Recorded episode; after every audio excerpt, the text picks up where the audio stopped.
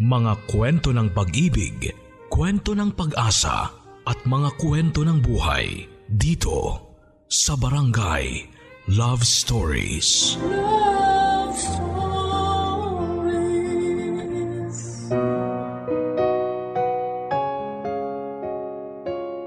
May mabibigat na pangyayari sa buhay natin.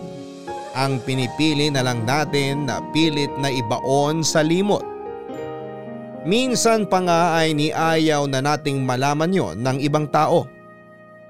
Kasi ang iniisip natin ay hindi naman kailangan na malaman pa ng iba kung ano man ang mabibigat nating karanasan.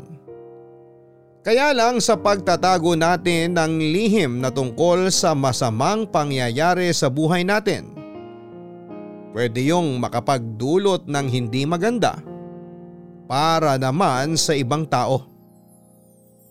Ang sulat na ating babasahin ngayon ay pinadala ng ating kabarangay na si Ina.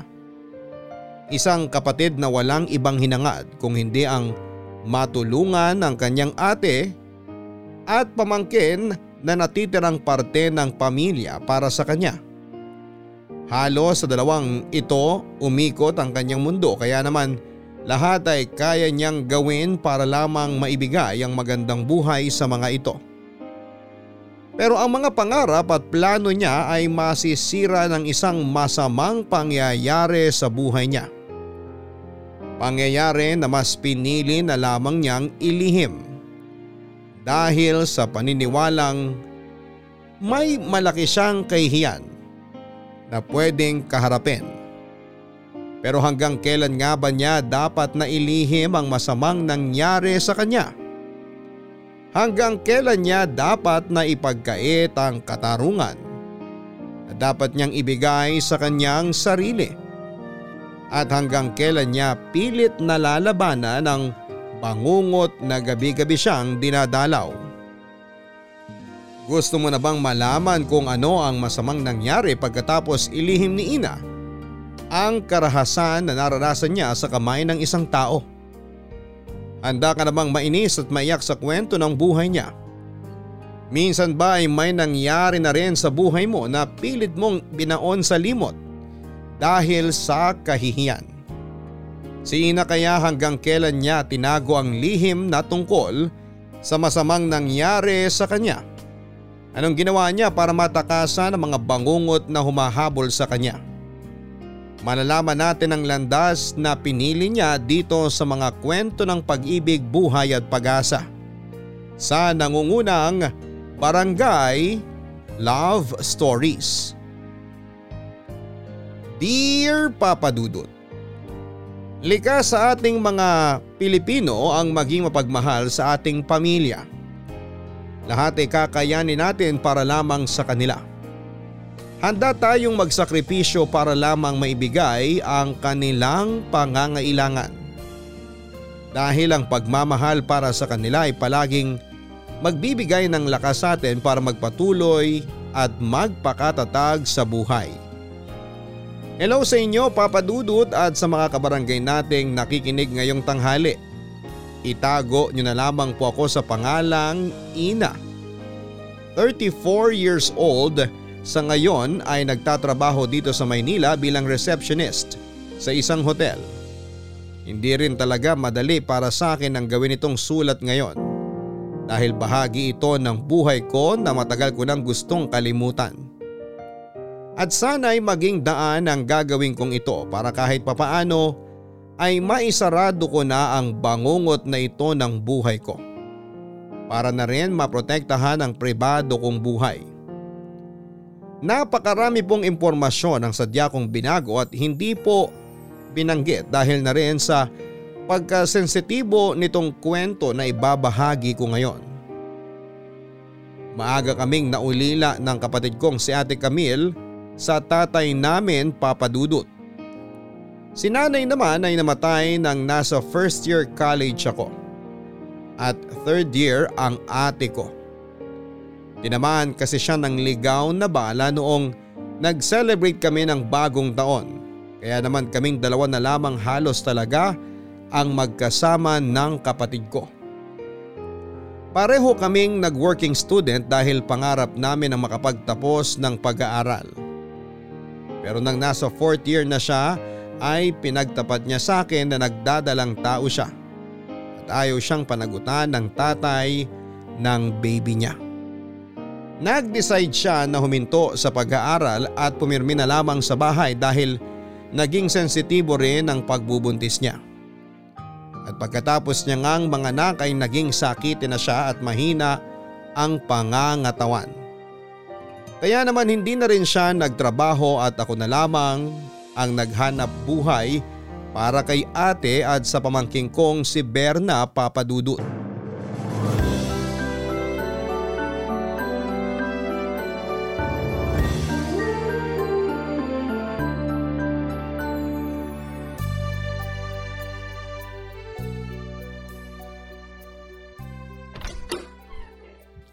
Grabe ang bigat naman talaga nito mga pinamili ko.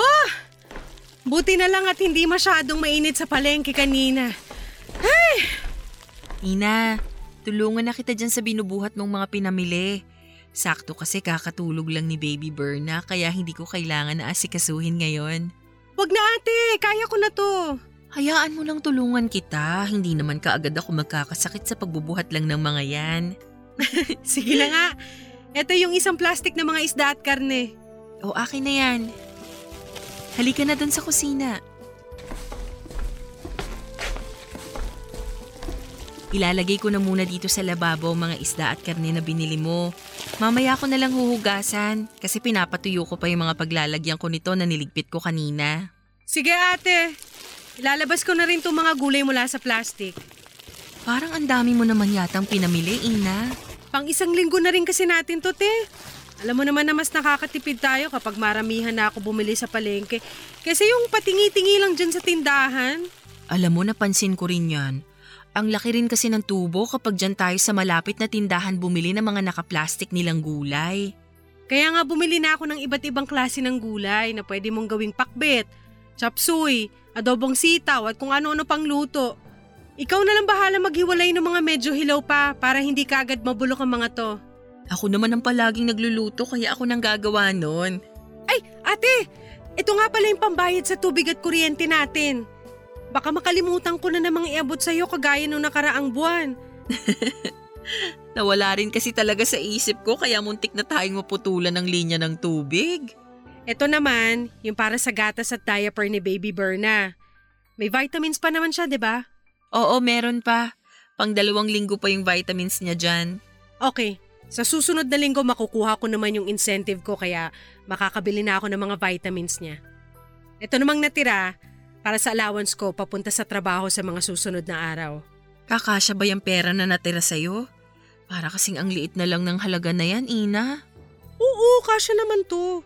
Gagawan ko ng paraan para umabot sa susunod na linggo. Ay, pasensya ka na ha. Bakit ka naman humihingi ng pasensya? Eh kasi wala ako masyadong maitulong sa'yo pagdating sa mga gastusin kay baby, pati na rin sa mga gastusin dito sa bahay. Ano ka ba? Huwag mong isipin yun. Nahihiya lang kasi ako sa'yo. Kasi ikaw na halos ang sumalo ng mabibigat na responsibilidad dito. Eh ano naman? Ginusto ko naman to kasi nga sa ating dalawa, ako yung mas malakas. Pero hindi bibigat ang responsibilidad mo kung hindi ako nagkaroon ng anak na walang tatay. Ate, kahit kailan hindi ko inisip kung gaano kabigat ang responsibilidad na nasa mga balikat ko ngayon.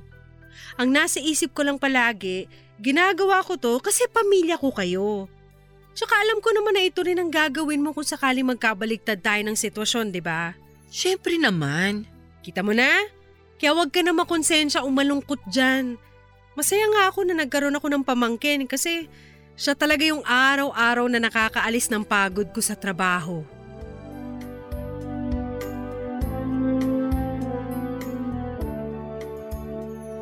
Papadudot na hirapan din talaga ako sa sitwasyon na meron ako noon pero syempre hindi ko yon pinapakita. Kahit tatlo lang naman kami sa bahay ay hindi biro ang maging breadwinner. Si Ate Camille naman ay gumagawa rin ng paraan kahit papaano para kumita siya ng pera. Naglagay siya ng maliit na lamesa sa harap ng bahay namin. Kung saan ay nagtitinda siya ng mga tsinelas, basahan at kung ano-ano pang maliit na gamit. Kaya lang maliit lang din talaga ang kinikita niya papadudot. Pero ayoko naman siyang sisihin dahil hindi niya kasalanan kung naging mahina ang katawan niya pagkatapos niyang manganak. Wala na rin kaming naging balita pa sa ex-boyfriend niyang nakabuntis sa kanya papadudot.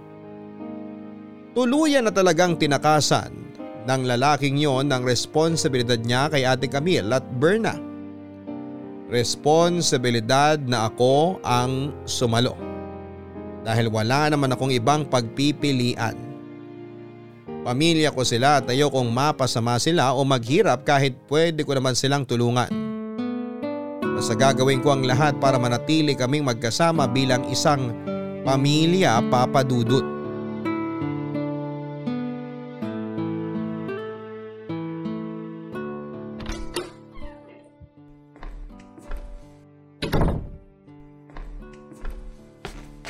Hi ate!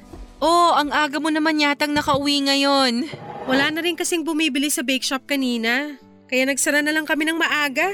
Dapat nag-text ka na mapapaaga ka ng uwi para nagluto na ako kaagad kanina. Ayos lang ate. Hindi pa naman ako masyadong gutom eh. Magtitimpla na lang muna ako ng kape rito. Okay, may tinapay pa naman dyan kung gusto mo na makakain na magaan sa tiyan. Kape na lang, ayos na sa akin to. Ay oo nga pala, nabalitaan mo ba yung nangyari dun sa dalagitang anak ng kapitbahay natin? Yung nagtitinda ng gulay dyan sa may malapit sa sakayan ng jeep? Sino sa tatlong anak niya? Yung dalagitang medyo maputi? Oo, siya nga. Wala naman ako nabalitaan tungkol sa dalagitan na yon. Ano nangyari? Dalawang araw na kasing nawawala yung dalagitan na yun.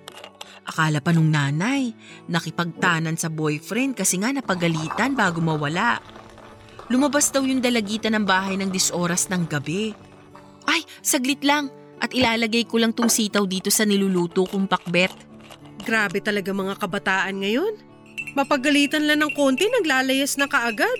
Hay nako, sinabi mo pa. Kaya lang, nakakalungkot yung nangyari dun sa dalagita. Bakit? Ano ba nangyari sa kanya? Kasi nga nang puntahan ng nanay yung bahay ng boyfriend, nalaman niya na wala pala dun ang anak niya. Hala! Eh saan daw nagpunta? Sa mga barkada niya? Wala rin. Kaya nga ni-report na nila sa barangay. Tapos kahapon lang nung bumili ako ng toyo, may nakita ako na nagkukumpulan ng mga tao dun sa may bakanting lote na puro tambak ng basura ang nakalagay. Nakiusyoso ako saglit at nagulat ako na may mga pulis na nakatayo doon. Tapos narinig ko sa mga nandun na may umaalingasaw daw kasi doon na masangsang na amoy. Ayun, nakita na nga doon yung bangkay ng dalagita na hubot-hubad tapos wala ng buhay. Hala, grabe! Kawawa naman yung dalagita na yun. Ay naku, sinabi mo pa. Kawawa din yung nanay niya kasi panganay na anak niya yun. Naku, kaya ikaw, palagi kang mag-iingat sa biyahe mo ha. Lalo na at minsan, dis oras ka na rin ng gabi nakakauwi. Matanda naman ako ate. Kaya hindi mo na ako kailangang alalahanin pa. Ano ka ba? Iba pa rin yung nag-iingat lalo na at babae ka pa. Alam ko naman yun. Kaya nga hindi ako masyadong kumakausap ng mga hindi ko naman talaga kilala. Mabuti naman. Kasi hindi mo na talaga alam kung sino pa ang pwede mong pagkatiwalaan sa panahon ngayon.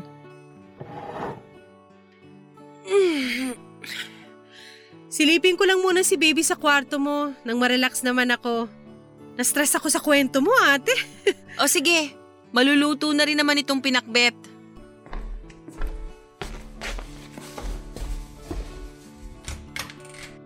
Baby Berna! Kamusta ka na dyan sa crib mo? Mm, cute-cute mo naman talaga, oh. Teka, bakit parang ampula ng balat mo? Ang dami mong rashes! Tsaka, Ina, grabe! gusto mo ba na magtimpla ako ng ng lagnat! juice? Tapos na rin kasi akong mag... Ate, inaapoy ng lagnat si Baby Berna! Sa tingin ko kailangan na natin siyang dalhin sa ospital! Ha? Teka, patingin nga. Diyos ko, ang init nga niya. Hindi naman siya ganito kainit kanina. Ayusin mo na yung mga gamit niya. Dadalhin natin siya sa ospital ngayon na.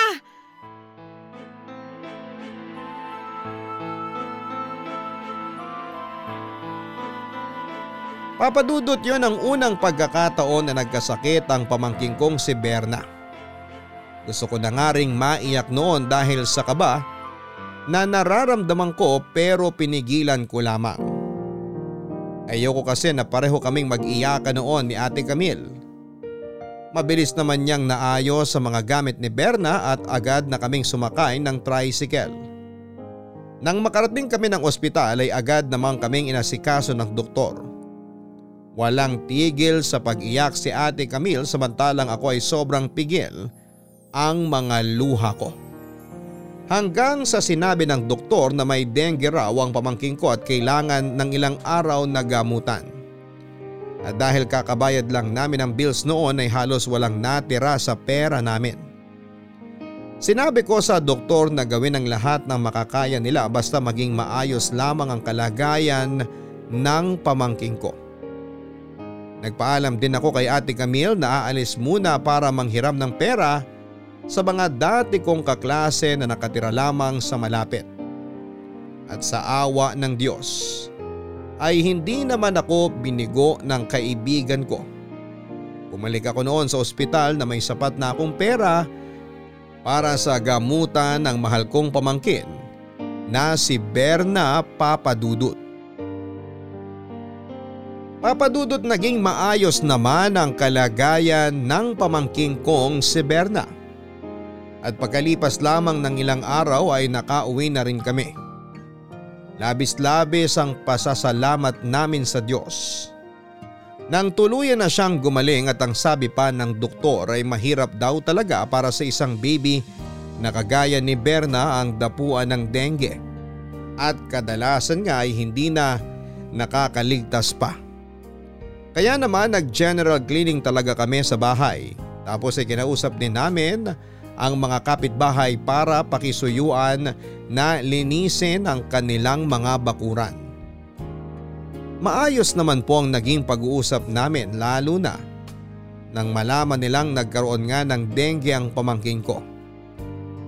Papadudot sa totoo lang ay parang ang ako na ang tumayong nanay ng pamangkin kong si Berna.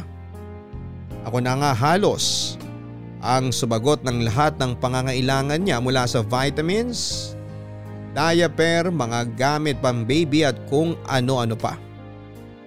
Hanggang sa unti-unti na nga siyang lumaki at ako na rin na nagpaaral sa kanya at gumagawa ng paraan para sa iba pa niyang mga gastusin. Kumbaga eh, inaasa na talaga sa akin ni Ate Camille ang lahat. Ayos na rin yon kesa mahirapan siya pati na ang pamangking ko. Kahit madalas na nga ako ang nahihirapan sa paghahanap ng trabaho kapag nag end of contract ako sa isang kumpanya. Ginagawa ko pa rin ang lahat para maibigay sa kanila ang mga pangangailangan nila. Ganon ang naging routine ng buhay ko sa loob ng mahigit na walong taon papadudot.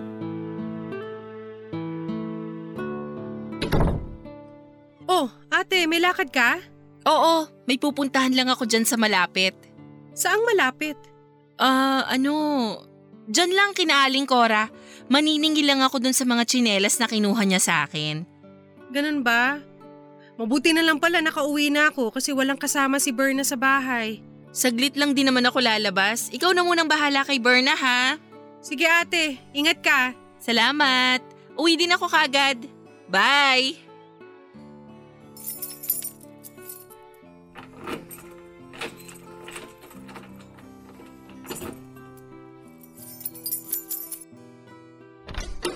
Ay, nakakapagod naman talaga yung biyahe pa uwi.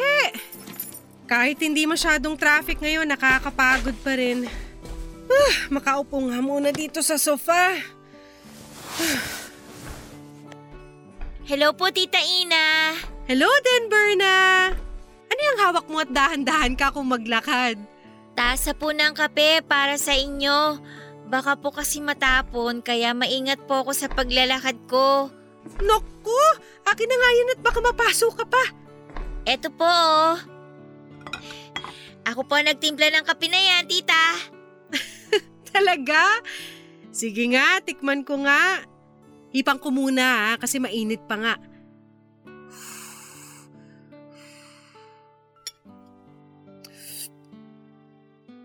Mmm, ang sarap ah! Sakto ang timpla nito para sa mapait na lasa na gusto ko. Yay! Buti po nagustuhan nyo. Ay, teka, may tinapay nga rin po pala kayo. Inipit ko po muna dito sa likod ko para hindi ako mahirapan dalhin ng kape na yan. Eto po, tita. Salamat. Talagang nakahanda ng merienda ko ah. Narinig ko po kasi ang boses nyo nakausap si mama kanina sa labas ng bahay. Kaya po nagmadali ako na magtimpla ng kape. Kala ko nga po hindi kayo masasarapan eh. Basta timpla ng pamangkin ko, hindi pwedeng hindi maging masarap. Payakap nga ako nang mawala naman ng pagod ko. Sige po, tita. Yayakapin ko po kayo na mahigpit kagaya nito. Mm. Ang sarap naman talaga yumakap sa pamangkin ko. Kaya ikaw ang paborito ko sa lahat eh. Si tita talaga oh, napaka-joker. Ako lang naman po ang pamangkin nyo eh, kaya ako lang talaga magiging paborito nyo. Oo nga. Wala na nga pala akong ibang pamangkin. ang luma na po ng joke nyo pero nakakatawa pa rin, tita. tita, gusto nyo po ba na masahihin ko yung noon nyo? O sige. Sasandal na ako dito sa sofa para hindi ka mahirapan sa pagmamasahe sa akin. Okay po, tita. Ito po, mamasahihin ko na po yung noon nyo. Yan. Okay po ba, tita? Ang sarap naman ng ginagawa mong pagmamasahe, Berna. Saan ka ba natuto magmasahe ng ganyan? Nagpaturo po kasi ako sa kapitbahay natin ng manghihilot. Nanay po yun ang kaklase ko. Ang sabi ko po sa kanya, gusto ko matutong magmasahe. Para kapag pagod po kayo galing sa trabaho, marirelax po kayo kahit papano kapag minasahe ko na kayo, tita. Papadudot maswerte ako kasi lumaking mabait at malambing ang pamangking kong si Berna. Doon ko nararamdaman na lahat ng sakripisyong ginagawa ko ay nasusuklian lalo na kapag niyayakap niya ako. Hindi rin kasi biro yung naging trabaho ko ng mga panahon na yon. Dalawang oras ang biyahe papunta sa trabaho at pauwi sa bahay at araw-araw ko yung ginagawa. Yon ang unang regular na trabaho na meron ako kaya hindi ko rin talaga kaagad na binitawan. Nagbebenta kami ng mga encyclopedia sa tinatawagan naming customer kaya nakaka-stress din talaga. May oras pa na nadedrain ako at bigla na lamang maiiyak habang nasa loob ako ng bus at nagbabiyahe pa uwi. Ang daming bagay ang pumapasok noon sa isipan ko. Bakit kailangan na maging ganon kabigat ang responsibilidad ko sa buhay? Bakit ako ang kailangan na sumalo ng lahat? Eh bakit parang pinaparusahan ako sa kasalanan na hindi ko alam kung ano? Pero sa tuwing nakakauwi na ako ng bahay ay sasalubungin ng yakap at halik ng pamangking ko ay nawawala ang mga ganong iniisip ko. Lahat po ay napapalitan ng mga kasagutan na ginagawa ko ang mga yon dahil mahal ko sila ni Ate Papa Dudut.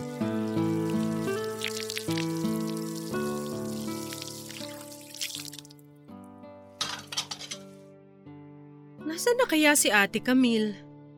Ang text niya kanina pa uwi na siya pero wala pa rin siya rito sa bahay. Tita, tapos na po ako magpunas ng mesa. Very good, Berna! Gusto mo ba mag-watch ng TV sa sala?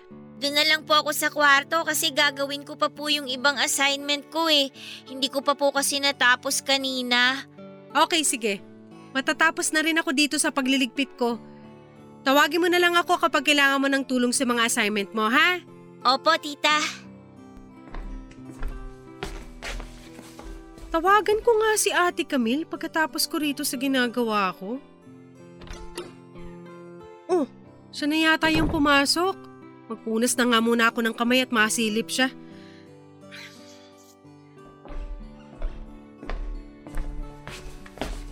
Saan ka ba galing ate? Tapos na kami maghapunan ni Berna tapos ngayon ka lang… Teka, umiiyak ka ba? Hindi. Hindi raw pero namumula na yung ilong mo. Hindi talaga ako umiiyak. Ano ba talagang nangyari? Sabihin mo na sa akin. Wala, ayos lang ako. Ate, alam ko na hindi ka kinaaling Cora ng galing kanina. Saan ka ba talaga nagpunta? Diyan lang sa malapit. San nga yung malapit? Sino ba talaga yung pinuntahan mo? Teka, humarap ka nga sa akin. Oh, ano to? Bakit namumula tong kanang pisngi mo? Pasato ah! Wala nga lang yan, Ina. At bakit may pasa ka rin dito sa braso mo? Sabihin mo nga sa akin, sino ba talaga pinuntahan mo kanina? Ina. Ate, please!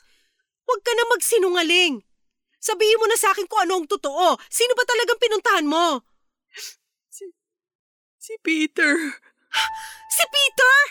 Yung walang hiya mong ex-boyfriend na hindi pinanagutan ng pinagbubuntis mo noon? Oo, siya nga.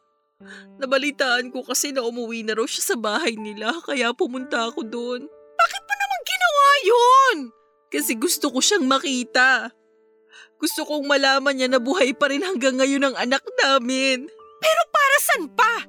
Eh iniwan ka na nga niya dati nung nagbubuntis ka, di ba? Oo, pero karapatan pa rin niyang makilala ang anak ko. At karapatan ko rin na makatanggap ng sustento mula sa kanya kahit, kahit may iba na siyang pamilya. Sustento ba talaga ang dahilan kung bakit mo siya pinuntahan o siya mismo? Pareho. Kaya lang, may bago na siyang kinakasama at may mga anak na rin sila. Tapos, pilit pa niya akong ipinagtabuyan nang banggitin ko si Berna sa kanya. Kaya may pasa ka dyan sa pisngi at braso mo? Oo. Akala ko kasi matutuwa siya kapag narinig niyang tungkol kay Berna pero hindi pala. Ayaw niya ring magbigay ng sustento kasi hindi naman daw niya anak yung bata. Hanggang sasampalin niya ako at pilit na itulak paalis sa bahay nila. Napakawalang niya talaga ng lalaking yan. Ipapabarangay ko talaga siya, makikita niya! Huwag ka nang umiyak, ate. Huwag ka magalala. Hindi ko naman kayo pababayaan kahit ano pa mangyari. Andito lang ako para sa inyo ni Berna.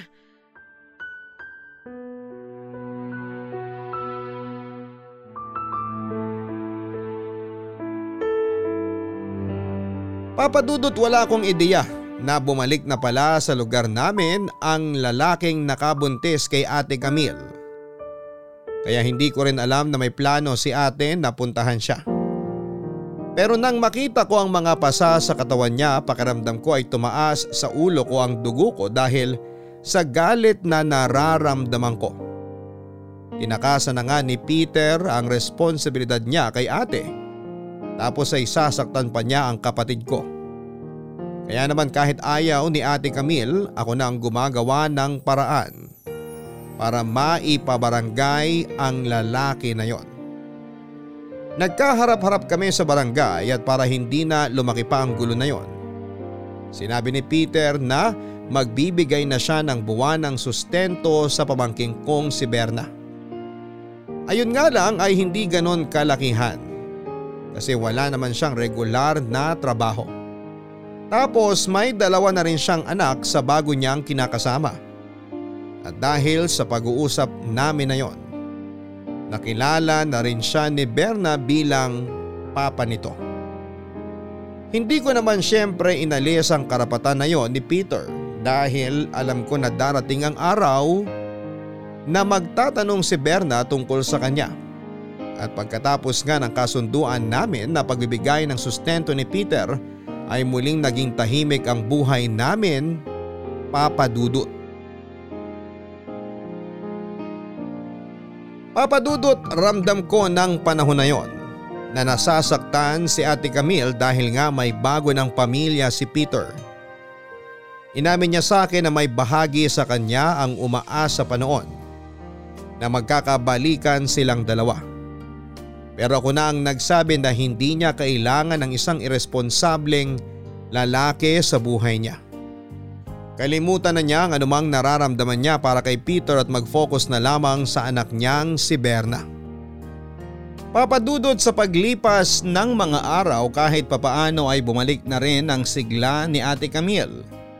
Sineryoso niya ang naging payo ko sa kanya na gawing sentro ng buhay namin si Berna. Maswerte kami kasi nga ay may isang masayahin at malambing na Berna kaming kasama. Siya rin kasi talaga ang araw-araw na nagpapagaan ng loob ko. Kaya rin hindi ko na nagawa pang mag-entertain ng manliligaw dahil lang nasa isip ko noon. Dagdag isipin at responsibilidad lamang ang mga lalaki. Sapat na si Berna para maging dahilan ng pag-ikot ng mundo ko. Nang dahil sa kanya ay para na akong nagkaroon ng sarili ko talagang anak papadudot.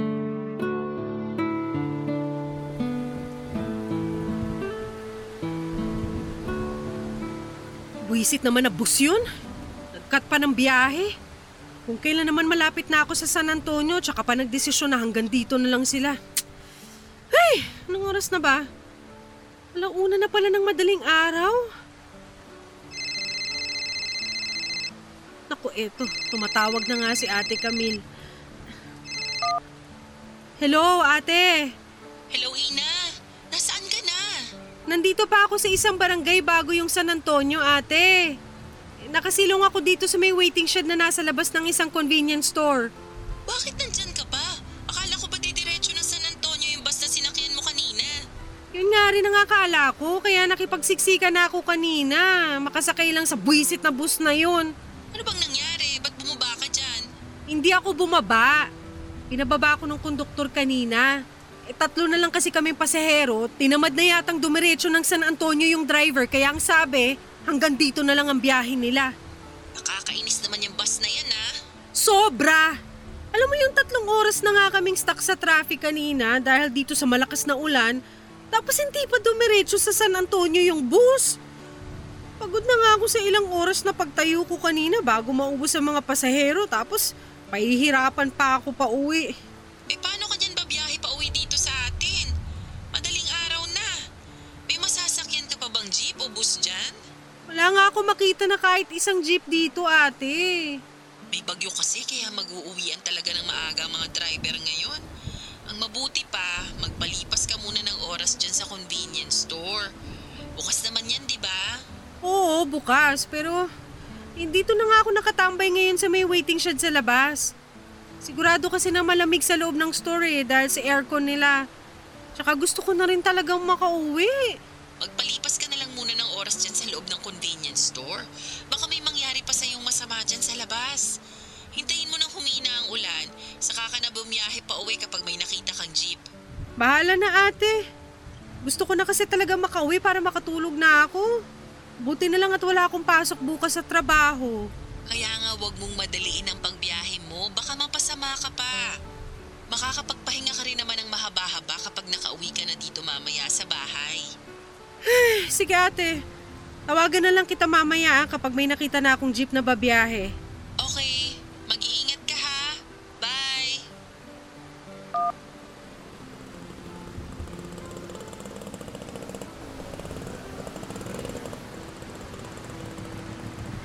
Miss, pauwi ka na ba? Sakay ka na dito sa tricycle ko. Naku, hindi na po Manong. Salamat po. Malakas ang ulan. Wala ka nang makikitang bumabiyahe na jeep ngayon. Mamaya pang alas 5 ng umaga babiyahe mga yon. Hindi na po talaga. Ayos lang naman po ako dito. Pa San Antonio ka, di ba? Narinig ko na sinabi mo yun sa kausap mo sa cellphone. Sakto, kasi doon din ang uwi ko. Pauwi din po kayo doon? Oo, taga doon ako, kaya lang sa dulong purok. Kaya sumabay ka na sa akin. Kasi isang barangay lang naman ang uuwian natin. Huwag kang mag-alala. Hindi kita sisinginin ng mahal na pamasahe. Um, sige po, sasakay na po ako sa tricycle niyo.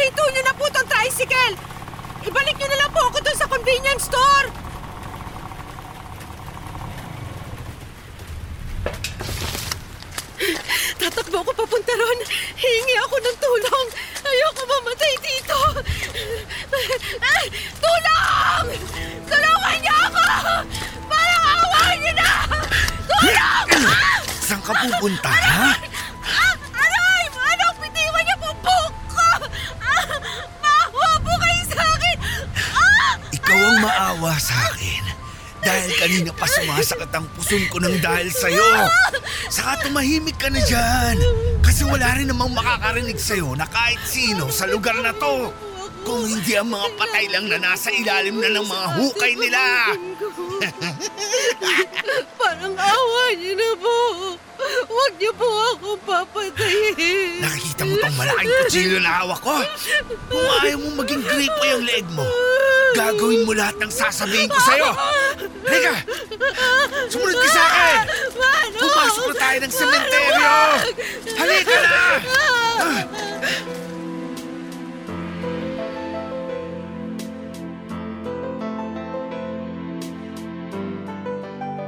Papadudot napakadilim talaga sa lugar na dinadaanan ng tricycle kaya hindi ko kaagad na aninag. Na maling kalsada na pala ang kinakaroonan ko. Kung hindi pa dahil sa ilaw ng poste na nasa may gate ng sementeryo, ay hindi ko maaaninag na sementeryo na yon. Kaya naman nakaramdam na talaga ako ng matinding takot at kaba. At nang huminto nga ang tricycle na yon ay kaagad akong nagsusumigaw para humingi ng tulong. Pero nang makita ko ang malaking kutsilyo na hawak ni Manong ay kaagad akong napatahimik. Tama naman kasi ang sinasabi niya na walang malapit na kabahayan sa sementeryong yon. Kaya kahit na anong sigaw ko ay walang sino man ang makakarinig sa akin at walang sino man ang pwedeng tumulong sa akin. Papadudot ng mga oras na yon ay bigla na lamang pumasok sa isipan ko ang itsura ko na nasa pinakasulok ng sementeryo. Nakatali ang mga kamay, duguan at wala ng buhay. Nakita ko rin noon sa isipan ko ang kapatid at pamangking ko na umiiyak habang nakatingin sa duguang kong katawan. At yon ang ayokong mangyari. Ayoko pang mamatay at ayoko silang maiwan na nahihirapan. Kaya naman sinunod ko lahat ng sinabi ng lalaki. Pumasok kami sa isang bukas na musileo na nasa loob ng sementeryo. At doon ay pinagsamantalahan niya ako ng ilang oras. Pagkatapos niyang gawin sa akin ang kahayupan na yon ay kinuha niya ang wallet ko at iniwanan ako sa sementeryo. Mabuti na lamang at may natira pang barya sa bulsa ng bag ko kaya nagawa ko pang makauwi ng bahay namin. Gulat na gulat si ate Camille nang mapagbuksan niya ako ng pinto ng bahay papadudot. Sinabi ko sa kanya ang lahat ng nangyari at gusto niya na dumiretso na kami sa presinto pero sinabi ko na ayoko.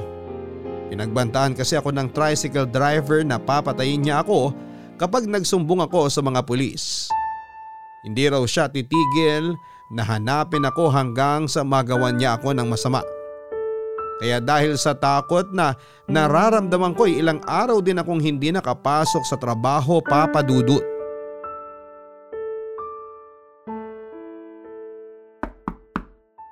Ina, ako to. Pwede ba akong pumasok sa kwarto mo? Oo ate, pasok ka.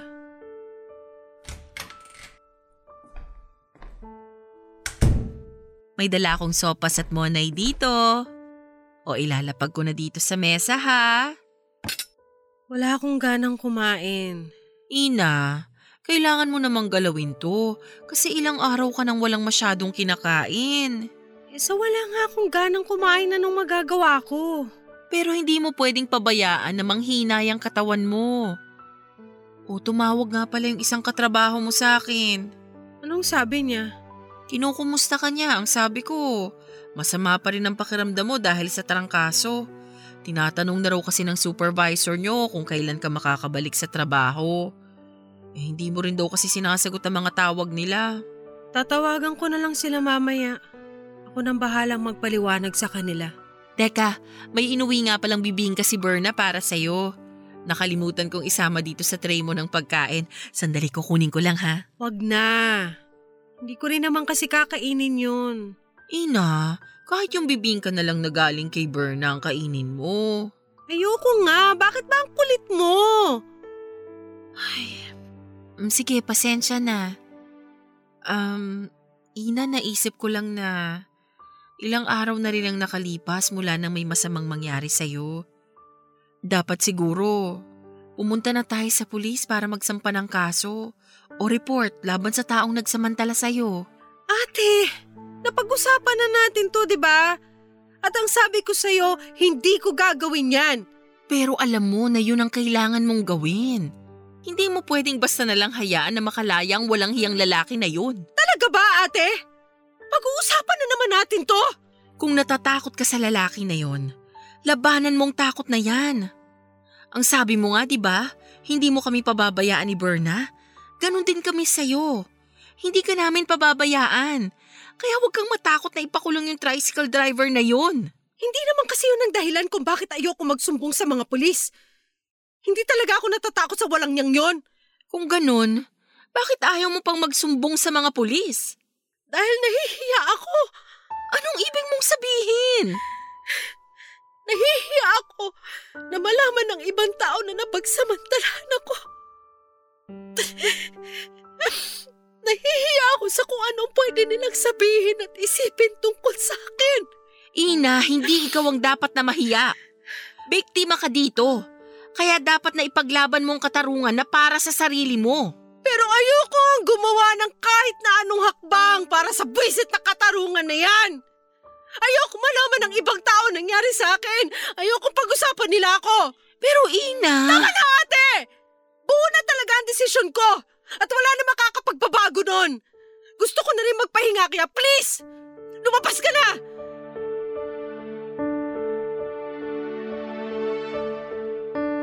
Papadudot hindi naman talaga ang pagbabanta sa akin ng tricycle driver ang dahilan kung bakit ayoko magsumbong sa mga pulis. Oo, takot ako sa mga sinabi niyang pananakot pero kaya ko namang talagang labanan ang takot na yon.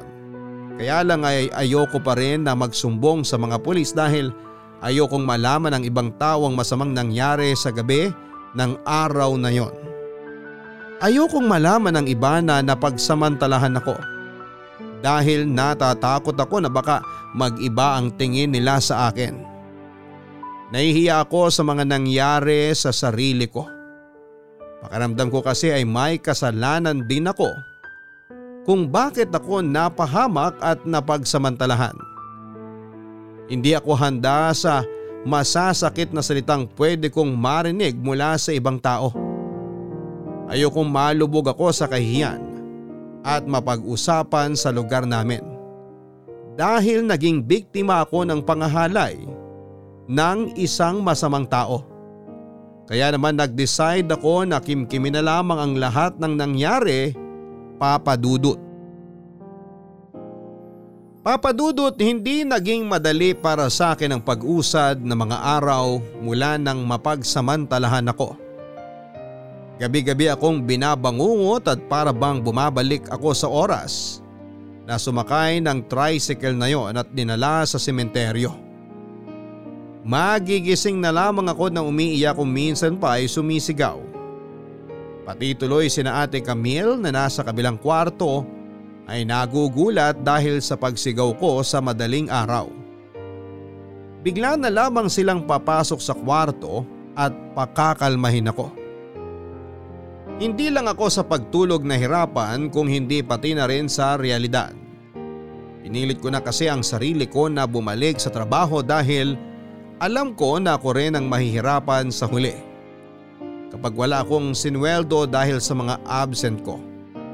Sa paglipas nga ng mga araw ay napansin ko sa sarili ko na naging malaki ang takot ko sa mga lalaki. Ayoko nang may nakakatabi ako sa loob ng bus o jeep na lalaki. Kagad akong tumatayo o kaya ay lumilipat ng upuan. Naging magugulatin din ako at paranoid talaga. Kahit kailan din ay hindi na ako sumubok pa na sumakay ng tricycle dahil pakiramdam ko ay lahat ng driver ay gagawan ako ng masama papadudot.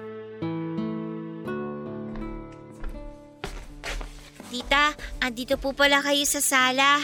Mainit kasi dun sa loob ng kwarto ko kaya pumunta ako rito. Sakto po, kasi dadaling ko dapat tong tray na may juice at puto bumbong sa kwarto nyo. Para sa akin yan? Opo, hinanda ko po talaga to para sa inyo, tita. Okay, sige. Ilagay mo na lang dyan sa lamesa mamaya ko na lang kakainin. Meron din po palang kutsinta sa kusina. Binili po ni mama sa naglalako kanina. Gusto niyo po ba kunin ko at sama ko dito sa puto bungbong ninyo? Ah, hindi na. Busog pa rin naman ako eh, kaya baka hindi ko rin makain yun. Uh, grabe ang init talaga kahit nakatutok na sa akin ng electric fan. Ipikit ko na nga lang muna ang mga mata ko. Tita, gusto niyo po ba masahihin ko ulo niyo? Wag na, ayos lang ako. Pero ang sabi niyo po dati, gumagaan po yung pakiramdam niyo kapag minamasahe ko po kayo. Baka po mas marelax kayo kapag ginawa ko po yun. Hindi na nga. Pipikit na lang ako at baka makaidlip na rin ako kahit paano. Ayos na yun sa akin kasi. Eh ano ba yan? Tita, sorry po. Nagulat ko po yata kayo sa biglang paghawak ko sa noo nyo. Gusto ko lang naman po kasing masahihin ang ulo nyo eh. Sinabi ko na nga na ayoko, di ba? Bakit ang kulit mo? Eh kasi po, gusto ko lang po kayong ma-relax, tita. Nakita mo ba na na-relax ako nang hawakan mo ang noo ko? Di ba hindi? Sorry po. Sorry po, tita. Sorry, sorry! Ang sabihin mo, mahina lang yung utak mo kaya hindi mo naiintindihan ang sagot ko kanina. Sinabi ko na nga na ayoko, di ba? Tapos lapit ka pa na lapit sa akin. Pasensya na po talaga. Huwag ka nang humingi ng pasensya. Sa susunod, susundin mo lahat ng sinasabi ko para hindi ka nagmumukhang boba! Ano bang nangyayari dito? Bakit ka sumisigaw, Ina? At ba't umiiyak tong si Berna? Sorry po, tita. Ano na naman bang ginawa mo dun sa bata, Ina? Ang kulit kasi ng anak mo! Ayaw maintindihin yung mga sinasabi ko sa kanya. Ina, alam ko naman na hanggang ngayon, hindi pa rin magaan yung pakiramdam mo dahil sa nangyari. Wala kang alam! Wala kayong alam! Hindi nyo alam ang pakiramdam na wala naman akong kasalanan pero parang pinaparusahan ako ng Diyos! Ginawa ko naman lahat para maging mabuting tao ako. Ginawa ko lahat para maging mabuting kapatid at tita ako. Pero bakit kailangan na mangyari ito sa akin? Bakit kailangan na maparusahan ako ng ganito? Hindi ka parusahan tong nangyayari sa'yo, Ina. Oo, hindi madali itong pinagdadaanan mo ngayon. Pero wag mong isipin na pinaparusahan ka ng Diyos. Eh ano pala to? Ha? Walang kamatay na pagsubok na naman? Grabe naman talaga ate Camille! Ako na lang ba ang tao dito sa mundo kaya parang sa akin na lang binabagsak ang mga buwisit na pagsubok na to? Huwag ka nga magsalita ng ganyan. Alam mo naman na lahat ng to may dahilan. Mahirap man intindihin ngayon. Pero ang kailangan natin magpakatatag. At please lang, kung ano man ang galit na nararamdaman mo dyan sa dibdib mo, huwag mong ibuntun yun sa mga taong nasa paligid mo, Ina.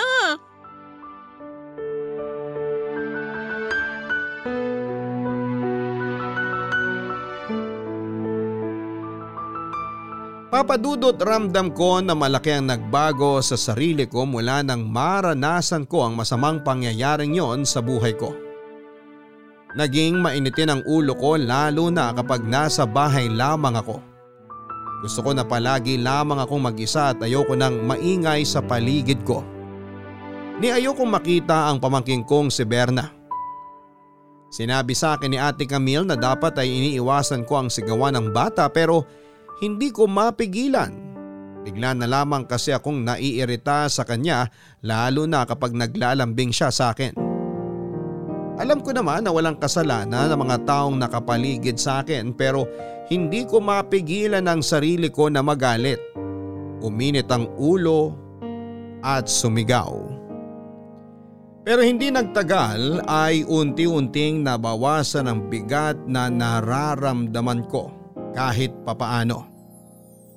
Nagpasalamat din ako dahil hindi nagbunga ang ginawang pagsasamantala sa akin ng tricycle driver. Sinunod ko ang payo ni Ate Camille na huwag kong masyadong isipin ang mga nangyari kahit mahirap. Iwasan ko ang mga bagay na nagpapainit ng ulo ko at isipin ko ang pwedeng magpagaan ng loob ko. Walang iba kung hindi ang pamangking kong si Berna. Sa kabila ng mga pagsusungit ko sa kanya ay hindi nagdamdam sa akin ang bata. Naging malambing pa rin siya at isa sa malaking dahilan kung bakit kahit papaano ay bumalik na ako sa dating ako papadudot. Hello, Ina? Nasaan ka? Naglalakad na pa uwi. Malapit ka na ba dito sa bahay? Oo, bakit mo natanong? Kasama mo ba si Berna? Hindi. Paano naman mangyayari yan na kasama ko siya ngayon eh galing ako sa trabaho? Naisip ko lang kasi baka pinuntahan mo siya sa school niya. Kagaya ng ginawa mo dati. Eh, hindi pa rin kasi siya nakakauwi hanggang ngayon eh. Hala, anong oras na wala pa rin siya dyan sa bahay?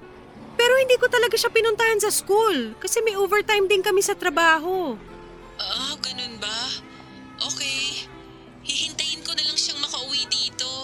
Sige, malapit na rin ako. Tanaw ko na yung bahay natin. Baba ko na tong tawag ha. Bye.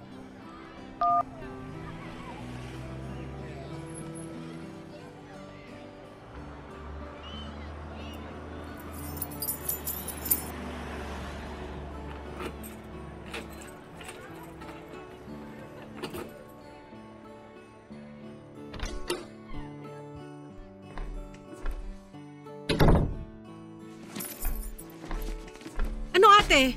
May balita ka na kung nasan si Berna? Wala pa eh. Nag-aalala na nga ako. Teka lang, kausapin ko lang tong tinatawagan ko. Hello, Mare. Nandyan ba sa inyo ang anak ko? Si Berna? Oo, wala pa kasi siya dito sa bahay namin. Ah, wala siya dyan. Nagbabaka sakali lang ako kasi magkaklase sila ng panganay mo. O eh siya, sige, salamat. Bye. Wala rin siya dun sa bahay ng isang kaklase niya. Baka naman nandun lang siya sa ibang kapitbahay natin. Pinagtanong mo na ba? Oo. Lumabas na ako saglit kanina para magtanong-tanong pero hindi ko pa rin siya nahanap. Kahit dun sa tindahan ng mga fishball at kikiam? Di ba dun siya madalas na tumatambay kasi dun nakatira yung isang kaklase niya? Nanggaling ka na ba ron? Baka nakatulog si Berna dun sa kanila kaya hindi ka agad nakauwi. Nanggaling na rin ako sa kanila, Ina. Wala rin si Berna sa bahay na yun. Eh saan pa ba pwedeng pumunta si Berna? Ewan ko, hindi ko alam. Nag-aalala na nga ako kasi alas 7 na ng gabi pero wala pa rin siya dito sa bahay. Ate, kumalma ka lang. Paano ako kakalmay? Anong oras na? Baka naman kasi napadaan lang si Berna sa bahay ng isang kaklase niya. Tapos nakatulog na nga siya doon. Ina, alam mo naman na hindi gala ang batang yon. Mas lalong hindi niya ugaling pumunta sa ibang bahay nang hindi nagpapaalam kanino man sa ating dalawa. Oo, alam ko naman yun. Sinusubukan lang naman kitang pakalmahin. Tao po! May Ina! kumakatok. Camille! Parang Nandyan boses ba ni kayo? Kapitan yun ah. Tao Baka po! kasama na niya si Berna. Halika na, Ina!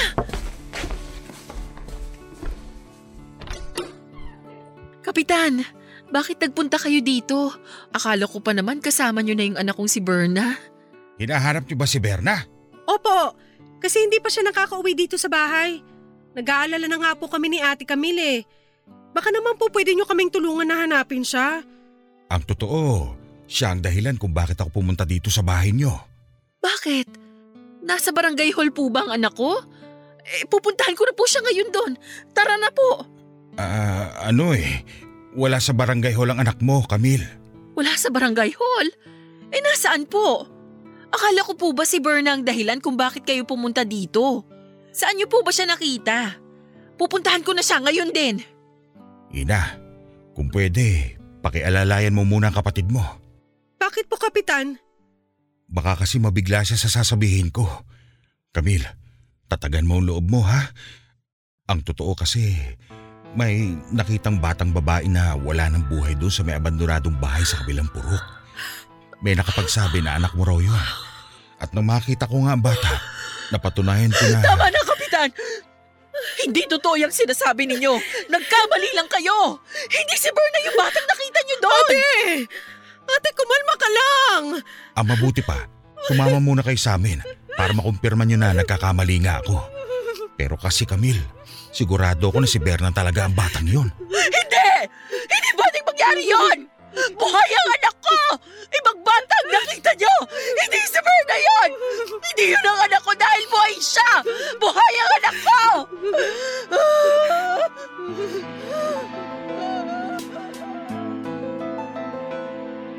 Papadudot halos panawa ng ulirat si Ate Camille dahil sa sinabi ni Kapitan. Mabuti na lang at nagising din siya kaagad kaya naman sabay na kaming umalis ng bahay. May dumating ding ibang kapitbahay namin noon at tinulungan niya akong alalayan si Ate Camille sa paglalakad hanggang sa makarating kami sa sinasabing lugar ni Kapitan. At doon nga ay nakumpirma namin ang isang napakasamang balita papadudot. Ang batang tinutukoy ni Kapitan na nakita sa mga abandonadong bahay ay walang iba kung hindi ang pinakamamahal kong pamangkin na si Berna. Doon na tuluyang nawala ng malay ang kapatid kong si Ate Berna at halos pati ako ay muntik na ring mahimatay dahil sa mga nakita ko papadudot. Kalunos-lunos ang itsura ng siyam na taong gulang kong pamangkin. Duguan ang kanyang mukha. May butas sa kanyang ulo na tila pinukpok ng matigas na bagay. Suot niya pa ang blusa niya pero wala na siyang pang ibaba. At nakatali ang kanyang mga kamay at paa.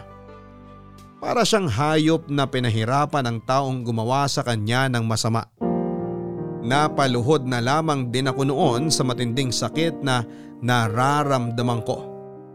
Na para naririnig ko noon ang pag-iyak ni Berna habang pinagsasamantalahan siya. Parang nakikita ko siyang naghihirap sa isipan ko at ang paghingi niya ng tulong ng paulit-ulit hanggang sa tuluyan na siyang mawalan ng hininga. Papadudot kaagad ding nahuli ang taong naging dahilan ng pagkamatay ng pamangking ko. Dahil may CCTV footage na nakuha na malapit sa abandonadong bahay kung saan ay nakita si Berna. Namukaan din siya ng isang taga sa amin at kaagad na naituro ang kanyang kinakaroonan na nasa kabilang bayan lamang at hindi ako makapaniwala nang makaharap namin siya sa presinto. Halos manginig ang buong katawan ko sa galit at kaagad kong sinugod ang lalaking humalay at pumaslang sa pamangking ko. Triple ang galit na naramdaman ko noon dahil siya rin po ang tricycle driver na humalay sa akin sa loob ng sementeryo. Pinagsasampal ko siya kinalmot at sinabunutan hanggang sa ilayo na ako sa kanya ng mga pulis. Si ate Camila ay wala nang ibang nagawa kung hindi ang sumigaw at umiyak na lamang ng panahon na yon. Hindi ko nagawang sabihin sa kanya na may atraso din sa akin ng tricycle driver na yon. Papadudot ilang araw lang ang lumipas nang mabalitaan namin na nakatakas sa bilangguan ng demonyong lalaki na humalay sa akin at pumaslang sa pamangking ko. Pero kinabukasan din ay nakita na lamang siyang patay kasama ang isang lalaki na tumakas din sa bilangguan. Para sa akin ay sobrang babaw ng kamatayan na nangyari sa kanya. Hindi yon sapat para sa naging kasalanan niya sa amin ng pamilya ko. At sa kabila ng mga pangyayaring yon ay pinigilan ko pa rin ang sarili ko na ipagsigawan na siya rin ang lalaki nagsamantala sa akin. At hindi ko pa rin yon sinabi kay ate Camille. Ako lang ang nakakaalam na ang lalaking pumaslang sa pinakamamahal kong pamangkin ay ang siya ring humalay sa akin. Pero grabe ang pag-iyak ko ng panahon na yon papadudot. Grabe rin ang pagsisisi ko dahil sa nangyari. Palagi kong naiisip na paano kung sinunod ko ang sinabi ni Ate Camille. Paano kung nagsumbong ako sa mga pulis? Paano kung hindi ako natakot? Paano kung hindi ko inisip ang sasabihin ng ibang tao? Mangyayari kaya ang kapahamakan na yon kay Berna? Makakasama pa rin kaya namin siya ngayon? Halos walong taon na rin ang nakakalipas. Mula nang mangyari ang lahat ng ito sa buhay ko, Papa Dudut. Nag-decide akong umalis sa lugar namin parte na rin ang proseso ng pag-usad ko sa masalimuot na pangyayaring yon sa buhay ko. Nagpapadala na lamang ako ng pera sa probinsya para kay Ate Camille pero wala pa rin akong lakas ng loob para sabihin sa kanya ang katotohanan. Natatakot ako na tuluyan niya akong kamuhian dahil tinago ko yon at pwedeng sisihin niya rin ako dahil sa nangyari kay Berna. Kaya naman hanggang ngayon ay sinusundan pa rin ako ng bangungot ng nakaraan. Nagigising ako sa madaling araw na basa ng luha ang magkabila kong pisngi. Kasunod ang paghagulhol ko. Dala ko pa rin ang pagsisisi dahil sa mga nangyari at sana ay dumating ang araw na unti-unti nang mapatawad ang sarili ko. Salamat po papadudod sa pagbabasa ng sulat ko na dito ko na rin po tinatapos. Ang inyong forever kapuso at kabarangay, Ina. Maraming maraming salamat Ina sa pagbigay ng oras na maibahagi itong kwento mo dito sa aming programa na Barangay Love Stories. Salamat sa binigay mong tiwala dahil hindi biro ang mga pinagdaanan mo sa parteng ito ng buhay mo. At sigurado ako na hindi rin naging madali para sa iyo. Nabalikan ang parteng ito ng buhay mo pero nagawa mo para makapagbahagi ng kwento at aral sa ating mga kabarangay. Aral na sana ay matuto tayong labanan ng takot at hanapin ang katarungan na para sa ating sarili. Hindi tayo dapat na nagpapadala sa sinasabi o pwedeng sabihin ng ibang tao dahil walang ibang mas mahalaga kung hindi ang katarungan na makukuha natin dahil sa masamang pangyayari na naganap sa buhay natin. Alam ko na hanggang sa mga oras na ito ay napakabigat pa rin nang nararamdaman mo at patuloy mong sinisisi ang sarili mo dahil sa pagkawala ng pamangkin mong si Berna. Lalo na at hindi alam ng kapatid mong si Camille na iisa lang ang lalaking nagsamantala sa iyo at ang lalaking gumawa ng masama sa pamangkin mo. Siguro ay makakatulong ng tuluyan sa pag-usad mo kung magagawa mong sabihin ang totoo sa kapatid mo. Pero ihanda mo rin ang sarili mo sa kung ano ang pwede mong marinig mula sa kanya. Dalangin ko rin ina na sana ay maibigay mo ang totoong kapatawaran sa sarili mo. Magdasal ka at humingi ng tulong sa may kapal. Para dumating ang araw na tuluyan nang mawala ang bigat na ilang taon mo nang dinadala nang dahil sa madilim mong nakaraan. Hanggang sa muli ako po si Papa Dudut sa mga kwento ng pag-ibig, buhay at pag-asa sa Barangay Love Stories number 1. Mga kwento ng pag-ibig, kwento ng pag-asa at mga kwento ng buhay dito sa Barangay Love Stories. Love